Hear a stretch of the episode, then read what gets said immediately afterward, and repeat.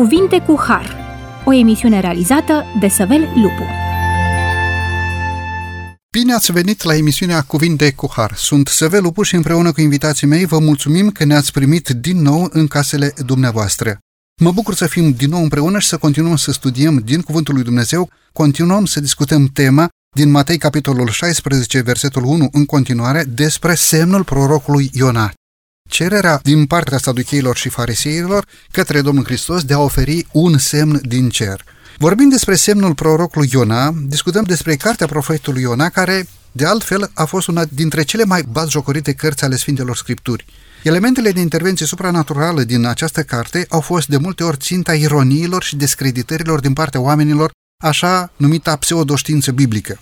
Cei care au cercetat însă cu atenție și cu credință în suflet această carte o așează printre cele mai frumoase cărți care au fost scrise sub inspirație divină din partea lui Dumnezeu. Cartea poartă numele autorului ei. Iona se traduce prin porumbel, un nume potrivit pentru un crainic destinat să fie purtător de cuvânt pentru o cetate care era condamnată pieirii. De fapt, Iona, fiul lui Amitai, s-a născut în Gat-Hefer, o cetate aflată la 5 km nord de Nazaretul Galileei, și singurul loc în Sfânta Scriptură unde mai întâlnim relatarea despre Iona este a doua împărați, capitolul 14, versetul 25. Acest verset fixează activitatea prorocului Iona în timpul domniei lui Ieroboam al II-lea, deci este o carte autentică a Sfintelor Scripturi. Iona a fost un urmaș al profetului Elisei și un precursor al profeților Amos și Osea și îndeplinește o lucrare pentru slava lui Dumnezeu în mijlocul unei cetăți condamnate la pieire, după cum am spus mai înainte. Cartea lui Iona ne vorbește despre două teme paralele. Domnilor colegi, despre aceste teme aș dori să discutăm astăzi.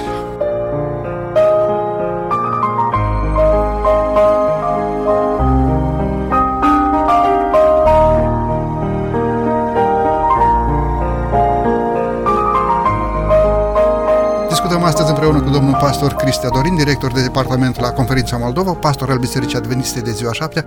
Domnule Dorin, bine ați revenit la microfon. Bine v-am regăsit. Și cu domnul pastor Rașcu Florin, pastor al Bisericii Adventiste de ziua 7. Vă mulțumesc frumos pentru prezența dumneavoastră în emisiune. Bine ați revenit. Bună ziua, bine găsit. Deci cartea lui Ionab ne vorbește despre două mari teme. Putem spune că aceste două mari teme se desfășoară în paralel. Care sunt aceste teme și cum se interpătrund în explicarea lor. Domnule Rașcu, vă rog pe dumneavoastră. Vedem în istoria lui Iona un profet aflat în școala lui Dumnezeu, pe de o parte. Pe de altă parte, vedem dragostea lui Dumnezeu care se materializează în intervenția lui Dumnezeu în viața lui Iona. Întotdeauna, cele două teme se uh, potrivesc perfect. Niciodată un om, oricât de bine intenționat ar fi, nu a reușit să aibă succes în misiunea pe care o face pentru biserică sau pentru Dumnezeu dacă nu se pune la dispoziția lui Dumnezeu și dacă nu beneficiază de dragostea infinită a lui Dumnezeu. Noi devenim uh, eficienți, devenim uh, buni în ceea ce facem doar în momentul în care avem o colaborare perfectă cu Dumnezeu. Noi reușim să oferim lucruri bune celor din jurul nostru doar atunci când Dumnezeu este partenerul nostru în procedeul pe care îl demarăm. Vă aminte ce spune Iacov, capitolul 1, versetul 17. Orice lucru bun și orice dar de săvârșit vine de sus, de la Tatăl Luminilor. Noi nu avem ca o capacitate intrinsecă de a face binele, de a ajuta pe ceilalți. Iona nu ar fi avut o capacitate intrinsecă de a propovădui cuvântul lui Dumnezeu în cetatea Ninive de așa manieră încât să impacteze pe oamenii de acolo și să îi ajute pe aceștia să se întoarcă la Dumnezeu, dacă nu ar fi fost Duhul lui Dumnezeu cu Iona, care a reușit să transmită din dragostea lui Dumnezeu prin intermediul acelor cuvinte. Chiar dacă oamenii aceștia au primit avertizări, uh, avertizări care îl satisfăceau oarecum pe Iona, dar oamenii au înțeles în avertizările respective grija lui Dumnezeu pentru viața lor și s-au întors cu totul la Dumnezeu. Sunt două teme care se întrepătrund perfect, două teme care vor merge totdeauna mână în mână și totodată felul în care Dumnezeu prin inspirație așează cartea aceasta la îndemâna cititorilor are rolul sau menirea de a ne ajuta pe noi să înțelegem care trebuie să fie colaborarea între un misionar al lui Dumnezeu și Dumnezeu. Întotdeauna omul lui Dumnezeu trebuie să accepte metoda de lucru a lui Dumnezeu, chiar dacă nouă ni se pare apară altceva, chiar dacă ni se pare că nu e potrivit sau nu este la îndemâna noastră și poate să ridice dificultăți și mă ridic de acolo și fug la Tars în loc să fug la Ninive, dar atunci când te pui la dispoziția lui Dumnezeu nu poți să fii încununat decât cu succes. Niciodată Dumnezeu nu pierde chiar dacă nu, nu e pe placul nostru. Dar niciodată în parteneria cu Dumnezeu nu poți decât să câștigi, să ai satisfacție în plan personal, dar să-i poți vedea și pe oameni cum vin la Dumnezeu și sunt mântuiți. Este cea mai mare satisfacție. Mulțumesc frumos! Discutăm astăzi despre semnul prorocului Iona, cuvântul rostit de Domnul Hristos ca răspuns la cererea saducheilor și fariseilor din Matei capitolul 16, versetul 1 până la versetul 4, de a primi, de a le oferi un semn venit din cer. Discuția este declanșată de această cerere ca Mântuitorul să le ofere ceva nu de pe pământul acesta, ceva care să vină direct de la Dumnezeu, direct din cer. Evident, această cerere a fariseilor și saducheilor, care cu această ocazie s-au unit împotriva Domnului Hristos, vine după o minune săvârșită de Domnul Hristos. Mântuitorul înmulțise cei câțiva peștișori și cele câteva pâini și hrănise patru mii de oameni. Nu văd această minune, nu înțeleg că această minune este din partea lui Dumnezeu și iată că cer un semn și Mântuitorul răspunde cu semnul prorocului Iona. Domnule Dorin, vreau să vă întreb, în parabola pe care o discutăm astăzi, avem de a face cu o paralelă între semnele cerului și acele semne profetice, deci semnele cerului ca și indicații meteo sau semne ale vremurilor, și răspunsul Domnului Hristos ca vremea lui Mesia sau un semn profetic. Vă rog pe dumneavoastră să ne caracterizați aceste semne ale vremurilor sau semne profetice. Prin ce se deosebește un semn profetic de o, o indicație strict meteo? În vremea Domnului Hristos, ei știau să citească fața cerului, dar nu cunoșteau aceste semne profetice. Care este deosebirea între un semn profetic și niște semne ale vremurilor? Vă rog frumos! Ceea ce spune Domnul Isus face referire la predispoziția oamenilor de a căuta explicații pornind de la niște dovezi științifice. În primul rând, semnele cerurilor au de-a face nu cu astrologia, așa cum astăzi foarte multă lume se pleacă către acest domeniu, este doar o interpretare a pozițiilor planetelor care nu ar trebui să aibă legătură cu deciziile de zi cu zi ale omului. Această aplecare a oamenilor către semnele cerurilor din perspectivă astrologică nu are nimic de a face cu modul în care Dumnezeu poate conduce viața omului prin Isus Hristos, cel care a venit din cer. Uh, pe de altă parte, preocuparea oamenilor pentru semne nu este uh, nouă.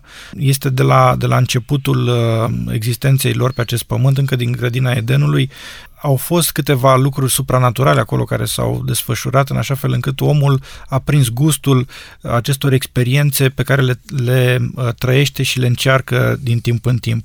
Ceea ce dorește însă Domnul Isus Hristos ca interlocutorii săi uh, să înțeleagă este faptul că atenția lor nu trebuie să fie orientată către dovezi, ci către cuvântul lui Dumnezeu care lucrează în viața lor credință. Și astăzi există o controversă destul de aprinsă între rolul credinței și rolul rațiunii în viața unui om. Ce trebuie să primeze? Rațiunea, dovezile, ceea ce se vede sau cuvântul lui Dumnezeu uh, prin credință. În viața lui Iona, uh, acest principiu a adus uh, destul de multă suferință pentru el Asta și din cauza faptului că el uh, a primit această provocare cu destulă reticență. Vedeți, vorbim despre toleranță adesea, despre faptul că trebuie să fim uh, înțelegători și cu cei care au alte opinii decât noi, eventual cu cei care au altă credință decât noi. Oriona se pare că nu a fost dispus să ofere bărbaților din Ninive, locuitorilor în această cetate, șansa la mântuire. Ceea ce Dumnezeu face cu fiecare cetate la timpul ei de probă, pentru că Dumnezeu are un har general în care caută să introducă pe toți oamenii, uh, iată că Iona nu a fost dispus să, să accepte. Dacă Dumnezeu l-ar fi trimis pe Iona să vorbească evreilor, probabil că el ar fi fost încântat să facă lucrul acesta. Însă atunci când Dumnezeu te trimite la un popor care este numit de prorocul Naum, vărsător de sânge, plin de minciună, plin de silnicie, parcă nu faci lucrul acesta cu, cu plăcere, cu drag. Ei bine, Mântuitorul se referă la Iona și la semnul lui, tocmai pentru a arăta că Iisus Hristos nu a făcut din datorie ceea ce a făcut, lucrarea pe care a făcut-o. Dacă Iona a fost obligat să facă în cele din urmă ceea ce a făcut, Iisus Hristos în niciun caz n-a făcut din obligație lucrul acesta, ci din dragoste. Din cauza aceasta, Evanghelia dacă putem să-i spunem așa, lui Iona vis-a-vis de Evanghelia Domnului Isus Hristos diferă tocmai pentru motivația pentru care uh, a fost rostită. Revenind la întrebarea dumneavoastră, uh, semnele cerurilor sunt întotdeauna la dispoziția celui care crede în cel venit din ceruri. Dacă evaluăm semnele cerului cu mintea unui pământean care se ocupă doar de lucrurile acestui pământ, atunci ele vor fi interpretate într-un mod eronat. Și cu siguranță pot să fie greșite, nu doar în interpretare, ci și în modul de a fi explicate altora această, aceste semne, această interpretare. Mulțumesc frumos! Domnilor, cât de gravă poate fi orbirea cauzată de necredința voită? Deci nu o întâmplare care te-a condus spre necredință, ci o zăbovire în a nu fi ascultător de voia lui Dumnezeu, într-o ipocrizie continuă cât de gravă poate să fie această orbire. Îi vedem pe farisei și pe saduchei adâncindu-se atât de mult în această orbire spirituală încât refuză să primească mesianitatea Domnului Hristos. În cel mai bun caz, un învățător divin, dar nu Mesia. Cât de adâncă poate să fie această rătăcire? Vă rog, domnule Florin. În momentul în care vorbim despre o necredință voită, știm că noi suntem rezultatul gândurilor noastre și nu putem decât să avem ceea ce ne dorim să avem. Când vorbim de o necredință voită, practic, îți închizi orice șansă de a-L cunoaște pe Isus Hristos. Voința noastră știm că trebuie să fie alimentată de gânduri, de fapte, de idei, de vorbe, de comportamente, pentru ca să rămânem la aceeași convingere sau, dacă vrem să schimbăm gândirea, voința noastră, trebuie să facem altceva decât am făcut până la momentul acela. Când îți propui să rămâi pe calea aceasta, nu ai cum să faci un lucru și să ai parte de altceva. Nu poți decât să ai parte de rezultatul lucrului pe care tu îl faci. Când tu îți alimentezi necredința în Isus Hristos și te hrănești cu lucruri care conduc la necredință, niciodată nu vei putea ajunge să crezi în Isus Hristos că este Dumnezeu. Iar pe care de consecință, lucrul acesta înseamnă că pur și simplu dai cu piciorul la mântuire nu poți să reduci la altceva decât neșansa pe care tu ți-o oferi de a-L cunoaște pe Dumnezeu, de a ajunge în Împărăția lui Dumnezeu prin intermediul acestei cunoașteri și să schimbi în cele din urmă viața pe care tu o trăiești. Cât de gravă este? Este foarte gravă. Iar cei care exercită o astfel de necredință voită, uh, din star sunt pierduți și nu au nicio șansă la mântuire dacă nu își schimbă modul de gândire și voința pe care o au în relație cu Dumnezeu. Înțelegem de aici faptul că Domnul și Mântuitorul nostru Isus Hristos nu a răspuns cererii de a trimite, de a oferi un semn din partea lui Dumnezeu, din cer, tocmai pentru a nu întări această necredință din partea saducheilor și fariseilor, pentru că aveau cuvântul prorociei, aveau mărturia prorocilor de-a lungul timpului și însuși Mântuitorul era prezent cu ei avuseseră atât de multe semne până la acea dată. Spuneam în emisiunea de data trecută, avusese mărturia magilor, avusese mărturia păstorilor care au venit ca urmare a cântecului îngerilor. Erau în cunoștință de cauză despre momentul în care din cer s-a auzit un glas și chipul de porumbel pogorându-se asupra Domnului Hristos. Erau, erau toate aceste lucruri știute, dar n-au vrut să primească. De aceea Dumnezeu i-a lăsat pradă rătăcirii minților. Mulțumesc tare mult! Urmează să avem aici o scurtă pauză muzicală după care vom reveni la microfonul emisiunii Cuvinte cu Har.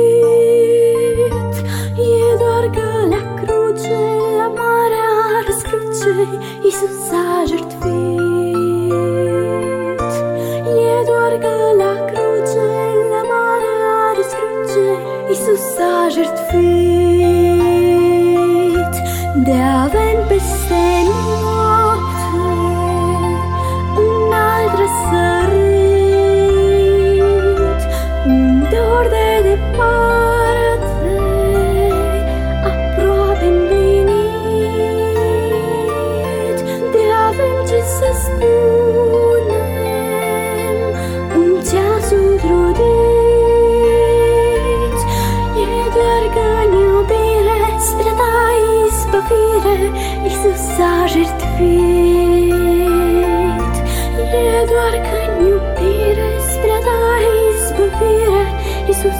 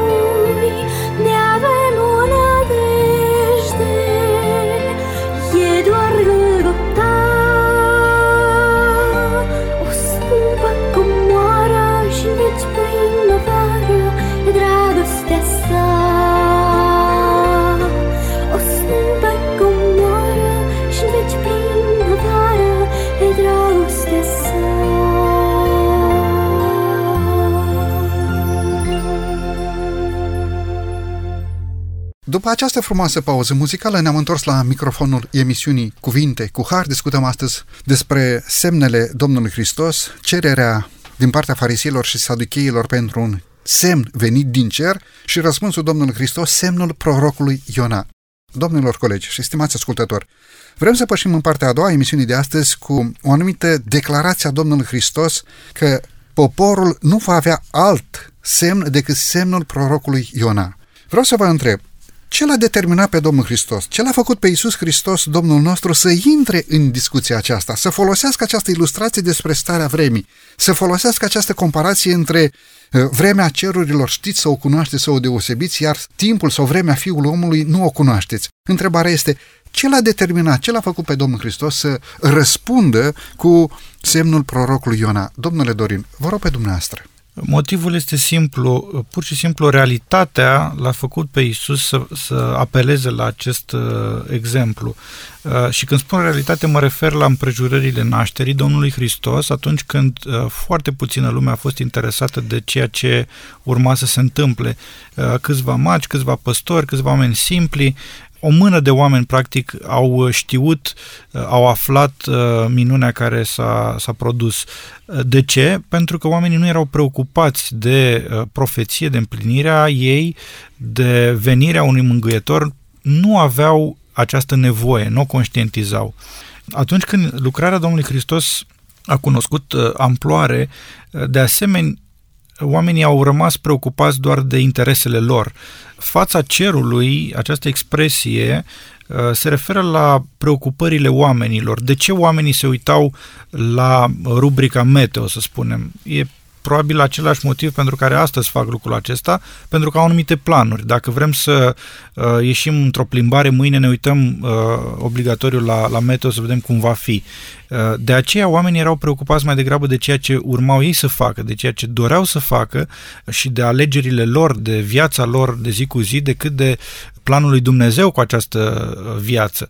De aceea, acest exemplu pe care îl dă Domnul Hristos este unul cercetător uh, și pentru noi, pentru că și astăzi putem face la fel. Putem avea cuvântul lui Dumnezeu pe buze, putem merge în biserici, putem participa la slujbe și cu toate acestea ceea ce ne preocupă este ce vom face după aceea, în ce mod ne împlinim planurile noastre, în ce mod uh, realizăm uh, acele proiecte care ne aduc uh, eventual un, un beneficiu. Domnul Isus Hristos introduce în uh, ecuație, în atenția oamenilor, aduce în atenția oamenilor și nevoia spirituală a sufletului lor. Vremurile pe care le trăiau erau cu adevărat solemne, iar ei nu conștientizau lucrul acesta.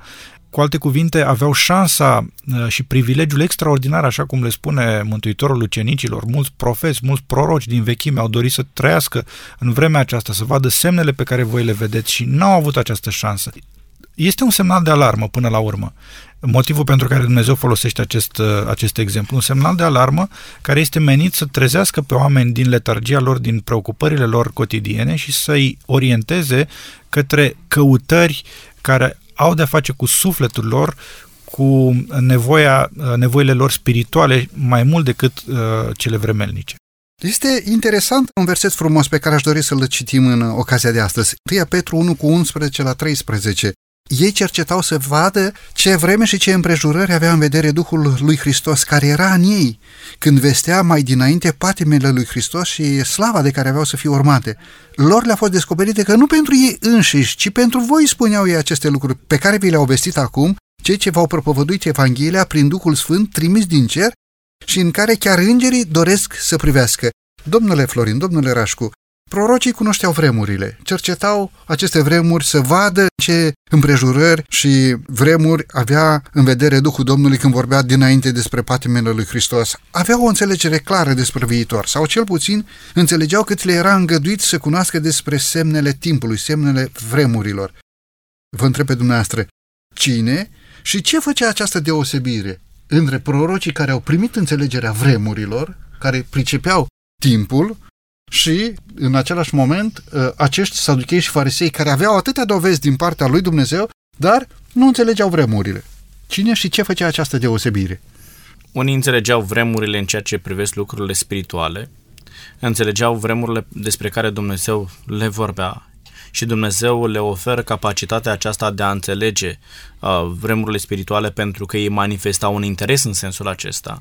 Când vorbim de farisei și de saduchei, citeau semnele de pe cer în ceea ce privesc uh, condițiile meteorologice, pentru că le interesau lucrul acesta. Deci diferența o face interesul pe care tu îl ai, fie spre lucrurile spirituale, fie spre lucrurile profane.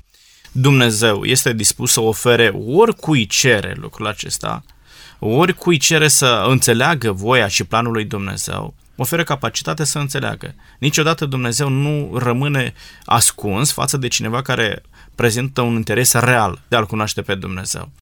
Vă aduceți aminte că la un moment dat Iisus Hristos le spune ucenicilor cum va reacționa omul care încearcă să se scuze înaintea lui Dumnezeu și spune, Doamne, n-am făcut noi minuni în numele Tău, nu am scos noi draci, nu am fost noi și așa. Și atunci Iisus spune, plecați de la mine pentru că nu vă cunosc, că ați lucrat fără de lege. Omul are tendința de a se justifica înaintea lui Dumnezeu. Și aici Iisus Hristos vine și spune, uite, voi aveți o anumită capacitate de a citi semnele cerurilor. Și faceți lucrul acesta pentru că prezentați un interes față de acest lucru. Dacă ați fi prezentat același interes și față de lucrurile spirituale, ați fi înțeles că eu sunt Mesia, cel profetizat să vină, ați fi crezut în mine și în lucrurile pe care eu le fac și ați fi putut primi mântuirea. Faptul că voi nu primiți mântuirea în zilele acestea se datorează lipsei voastre de interes și nu lipsei lui Dumnezeu sau lipsei disponibilității lui Dumnezeu de a vă da suficiente indicatoare care să vă conducă la Mesia cel uh, trimis de Dumnezeu. Deci, în condițiile acestea în care lor Dumnezeu le dă potențialul să înțeleagă, dar ei refuză să facă lucrul acesta, nu fac altceva decât să se acuze prin îndeletnicirea lor și prin refuzul de a recunoaște pe Isus Hristos. Mulțumesc frumos! Pe de altă parte, cei care sunt chemați de Dumnezeu în înțelegerea vremurilor profetice, a timpului istoric în care acești oameni au trăit, dar și a timpului viitor, capătă și dobândesc o introspecție mai adâncă în derularea evenimentelor. Nu doar o cunoaștere teoretică, ci și o înțelegere în plan practic de ceea ce trebuie făcut la un moment dat în istorie. Ce fel de schimbări se impun la acel moment dat? Ce măsuri se impun pentru îndreptarea lucrurilor? Descoperim că această capacitate era semnalată de Biblie cu privire la unele persoane din seminția lui Isahar, și versetul ne spune, din fiii lui Isahar, care se precepeau la înțelegerea vremurilor și știau ce trebuie să se facă în Israel. Deci versetul Biblia ne spune că existau oameni care nu neapărat erau profeți, dar se pricepeau, înțelegeau vremurile și știau ce trebuie să se facă în Israel. Dacă ne gândim la generația Domnului Hristos, ce pierdere uriașă au suferit pentru că n-au înțeles vremea lui Mesia. Sau ce beneficii ar fi putut să aibă dacă l-ar fi recunoscut și l-ar fi primit ca mântuitor al lumii. Mă gândesc la citatul din Cartea Hristos, Lumina Lumii, a autoarei Ellen G. White, care spune De pe zidurile Ierusalimului ar fi zburat porumbelul păcii către toate națiunile pământului. Închei citatul. Din păcate, cei din vremea Domnului Hristos nu l-au primit ca Mesia, deci n-au înțeles vremea cercetărilor.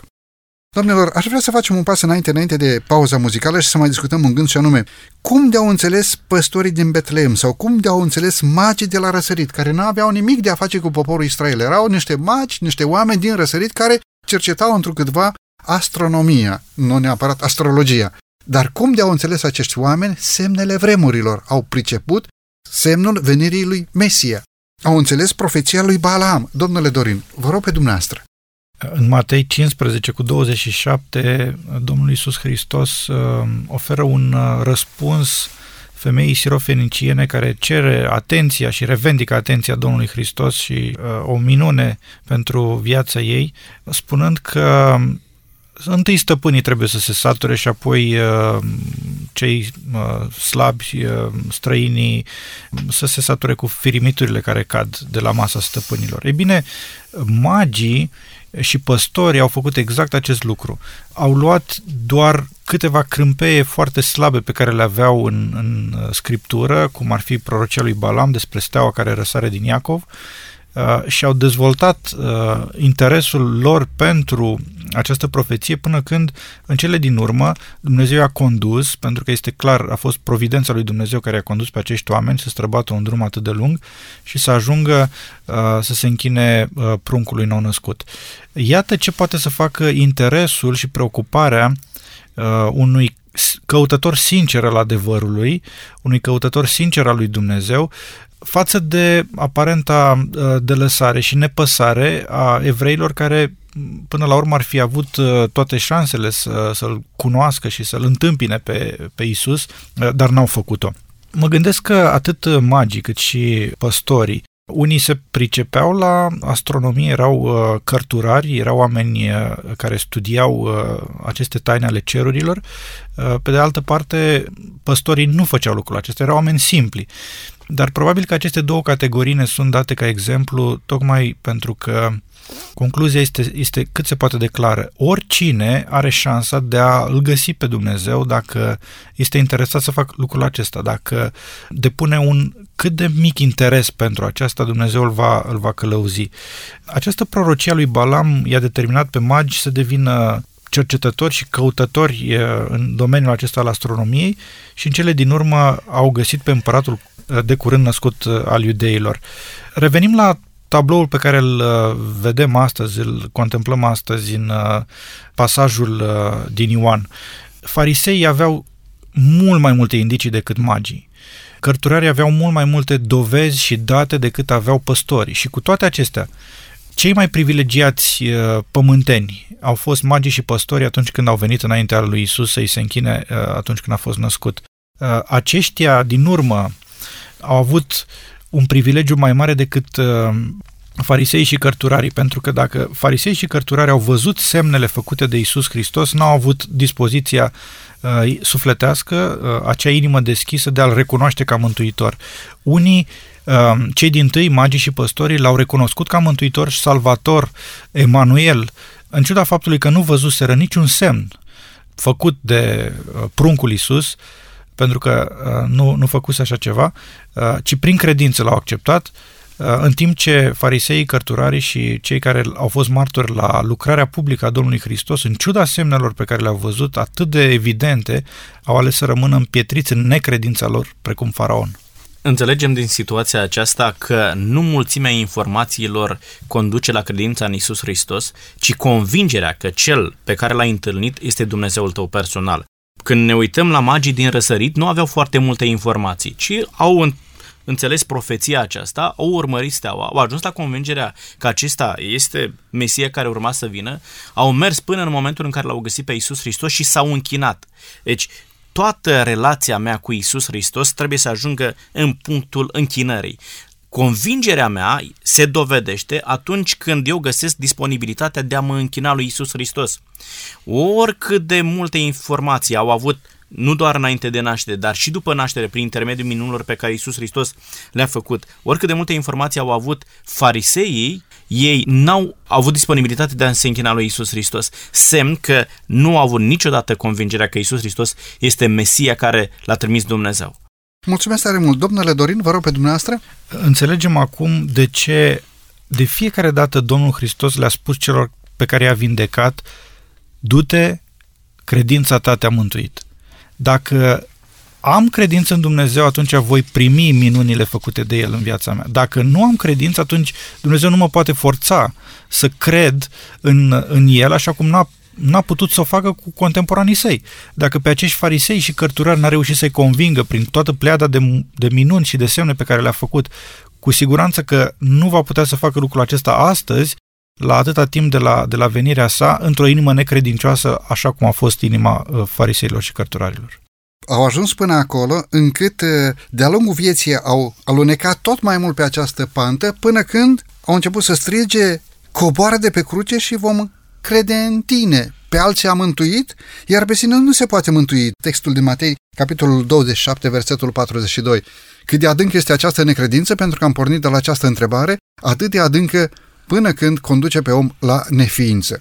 Domnilor colegi, vă mulțumesc tare mult. Este timpul aici să luăm o scurtă pauză muzicală, după care vom reveni la microfonul emisiunii Cuvinte cu Har.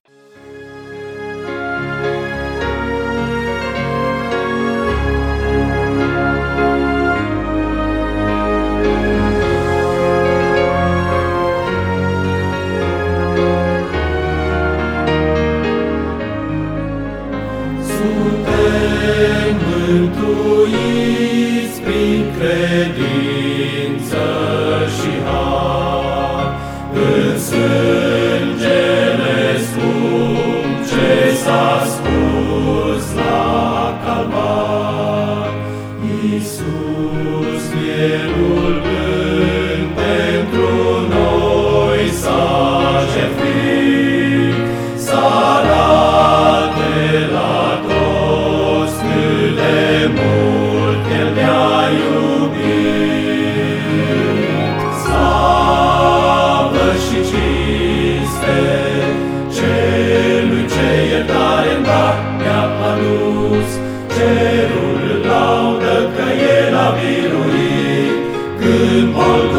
праці нас зробив.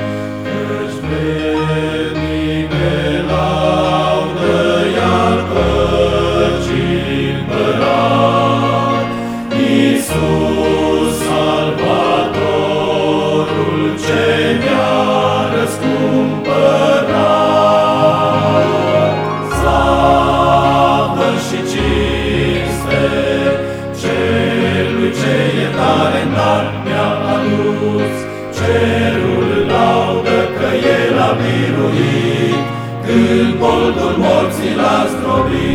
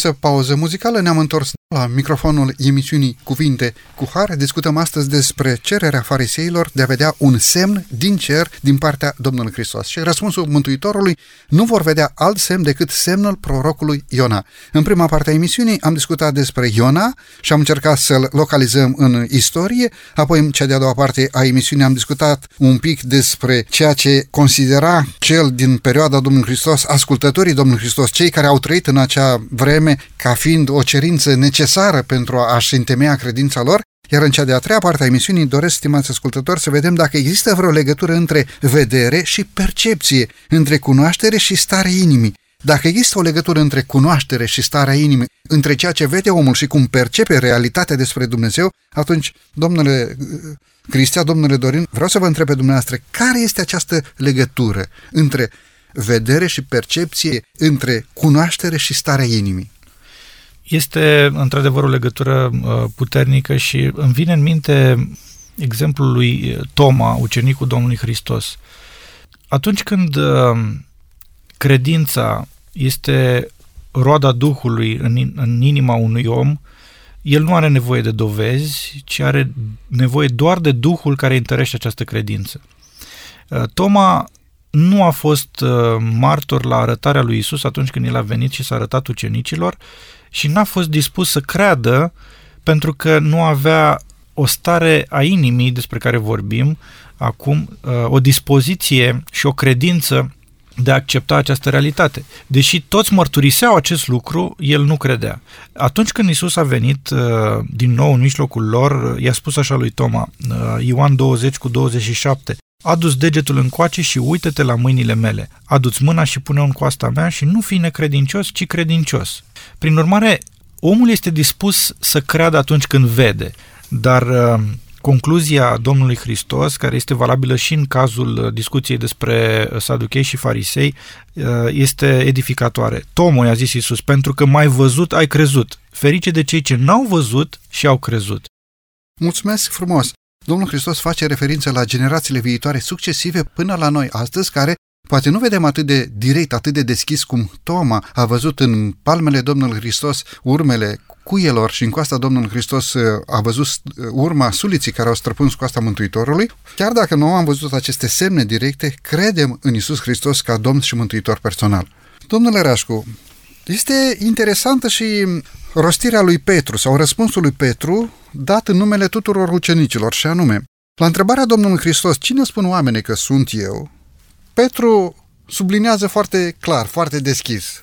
Tu ești Hristosul, Fiul Dumnezeului celui viu. Care este secretul acestei cunoașteri experimentate de Petru? Cu alte cuvinte, acest ucenic înțelegea semnele vremurilor. Versetul Scripturii ne spune că unii zic că ești Ioan Botezătorul, alții zic că ești Ilie, alții zic că ești Ieremia sau unul dintre proroci. De unde a primit Petru această înțelegere divină? Cum de el înțelegea semnele vremurilor? Fiecare om are o anumită percepție sau o anumită înțelegere față de Dumnezeu. Drept dovadă, ați văzut că erau mai multe păreri despre identitatea lui Isus Hristos și cine anume este și nu de puține ori oamenii se grăbesc să spună ceva despre Dumnezeu, să spună cine este Dumnezeu. Însă, așa cum s-a întâmplat atunci, uh, aidoma se întâmplă și astăzi, oamenii nu ajung la aceeași concluzie despre Isus Hristos au păreri împărțite, iar de cele mai multe ori apar și neînțelegeri cauzate de aceste înțelegeri greșite despre Isus Hristos. Prin asta se confirmă și multitudinea de religii din lume la momentul de față.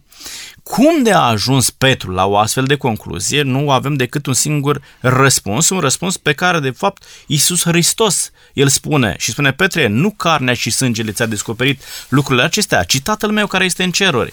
Noi nu putem ajunge la o, o percepție corectă despre Dumnezeu decât atunci când lăsăm ca Duhul Sfânt al lui Dumnezeu să se manifeste în viața noastră.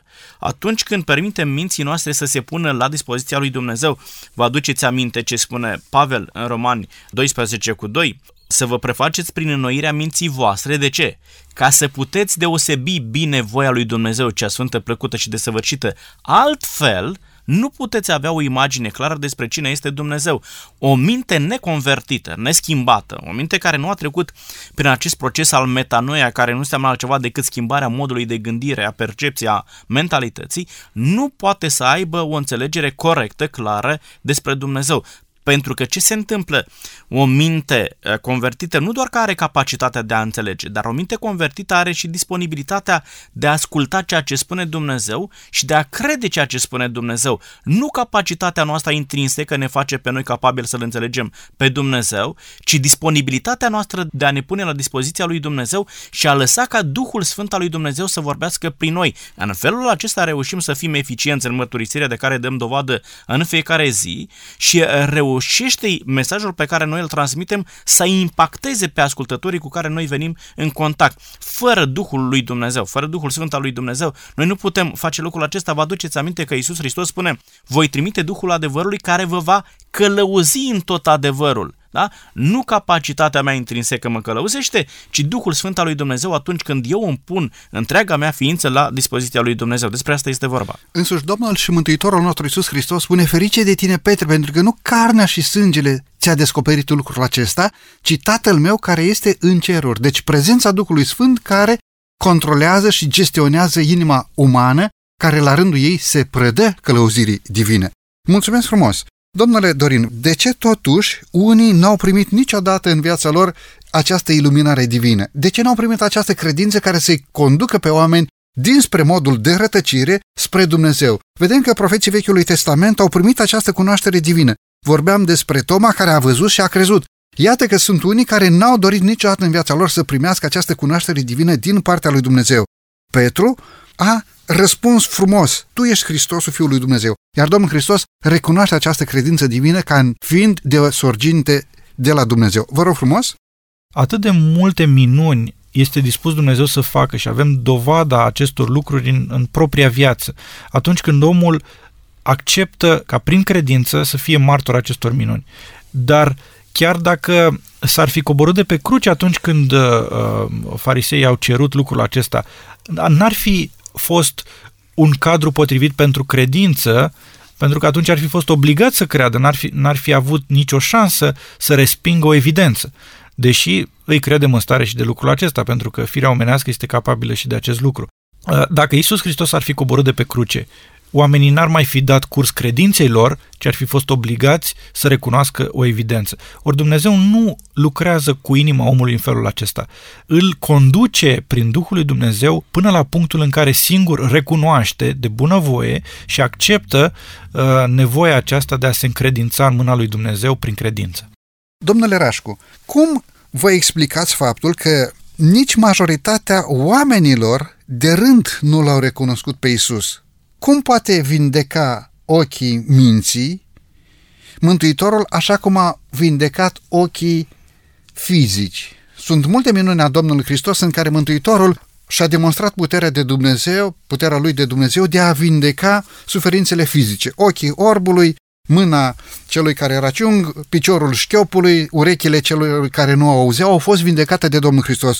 Cum de oamenii au refuzat să primească ajutorul din partea Domnului Hristos de ordin divin, de ordin spiritual? Cu alte cuvinte, ce putem face noi astăzi ca ochii noștri spirituali să fie vindecați de către Marele Vindecător, Domnul și Mântuitorul nostru Isus Hristos? Noi trebuie să înțelegem că niciodată Dumnezeu nu ne oferă un lucru pe care noi nu ni-l dorim, nu-l căutăm, nu considerăm că avem nevoie de el. Întotdeauna Isus Hristos a răspuns la căutările pe care le aveau oamenii contemporanii Domnului Isus Hristos nu erau într-o căutare de Dumnezeu, motiv pentru care ei n-au putut să-L înțeleagă pe Dumnezeu. În momentul în care omul este interesat de un lucru, natura umană este de așa manieră încât luptă. Omul este un luptător prin, prin natura lui și depune orice efort pentru a ajunge la obiectivul pe care și l-a propus. Oamenii ar fi fost în stare să moară doar pentru a-L convinge pe Isus Hristos să dărâme Imperiul Roman și să instaureze un imperiu evreiesc. Pentru că ăsta era interesul lor, dar nu aveau disponibilitatea, nu aveau interesul, căutarea de a crede că Isus Hristos este acel Mesia care iartă păcatele oamenilor. Ei nu au ajuns să înțeleagă cât de gravă era starea lor spirituală, cât de mare era nevoia lor după un mântuitor, motiv pentru care nu căutau un mântuitor, ci căutau un războinic. Acesta este motivul pentru care nu l-au cunoscut. De ce Isus Hristos nu le vindecă ochii minții? Pentru că Isus Hristos nu intră niciodată cu bucanci în viața unui om, ci Isus Hristos răspunde la căutările omului. Vă aduceți aminte, spune 3 cu 11 Eclesiast, Dumnezeu a făcut orice lucru frumos la vremea lui și a pus în mintea lor gândul veșniciei. Dorința după împărăția lui Dumnezeu este pusă în ADN-ul uman încă de la crearea omului. Dacă noi nu dăm curs acestui sentiment intern, intrinsec, de a-L căuta pe Dumnezeu, ci prin păcate repetate, nu facem altceva decât să inhibăm căutarea aceasta de Dumnezeu. De aceea, Hristos spune la un moment dat un neam viclean și prea curvar. De ce era necesar ca Iisus Hristos să scoată în evidență păcatele interlocutorilor săi? Pentru că păcatele pe care ei le trăiau și au ajuns să le iubească, îi împedicau pe aceștia să-L vadă pe Iisus Hristos. O minte întunecată de păcat nu are capacitatea să vadă divinitatea lui Isus Hristos, indiferent de manifestările pe care acesta le are. Nu putea Isus Hristos să ofere mai mult contemporanilor săi decât a făcut-o deja, semne, minuni, vindecări, propovăduire și așa mai departe, dragoste infinită, decât a făcut-o. Dar oamenii care nu sunt în căutarea de Dumnezeu nu îl vor putea găsi pe Dumnezeu chiar dacă Dumnezeu ia de mână, ci refuză constant și persistent. Când Domnul Hristos spune că nu va mai face niciun semn pentru ei, de fapt Mântuitorul nu spune că nu o să facă nicio vindecare sau nu va face nicio minune. Domnul Hristos nu declară că nu o să mai învieze morții, nicio transformare a apei în vin, dacă facem referire la nunta din Cana. Domnul Hristos spune pur și simplu, nu vreau să răspund provocării voastre. Dacă toate aceste semne nu v-au convins că eu sunt Mesia, atunci nu are rost un semn în plus. Domnilor colegi, mulțumesc tare mult. Domnule Dorin, mulțumesc pentru prezența dumneavoastră în emisiune. Cu mare drag, oricând cu plăcere. Domnule Rașcu, mulțumesc de asemenea pentru faptul că astăzi ați fost prezent în emisiunea noastră. Încă o dată vă mulțumesc și eu de invitație. Stimați ascultători, vă mulțumim din suflet pentru faptul că timp de 50 de minute ne-ați primit din nou în casele dumneavoastră. Gândiți-vă un pic la momentul în care Domnul Hristos a vindecat nu doar pe câțiva bolnavi, erau sate întregi prin care trecuse Mântuitorul și nu se mai auzea niciun vait. Deci, în refuzul Domnului Hristos de a face o minune în fața acestor farisei și saduchei care nu-și doreau altceva decât satisfacerea intereselor lor, Domnul Hristos nu refuză această putere divină, ci refuză să răspundă provocărilor. Mântuitorul i-a vindecat pe toți. A vindecat pe îndrăcit, a vindecat pe cel care era mut și orb, a vindecat pe cel care era fără minți, a vindecat pe cel care era sub controlul lui Belzebub. Iisus Hristos este același ieri, azi și în veci. Să-i mulțumim lui Dumnezeu pentru puterea lui transformatoare. Să ne angajăm cu toată inima să răspundem chemării divine. Binecuvântarea lui Dumnezeu să fie peste noi.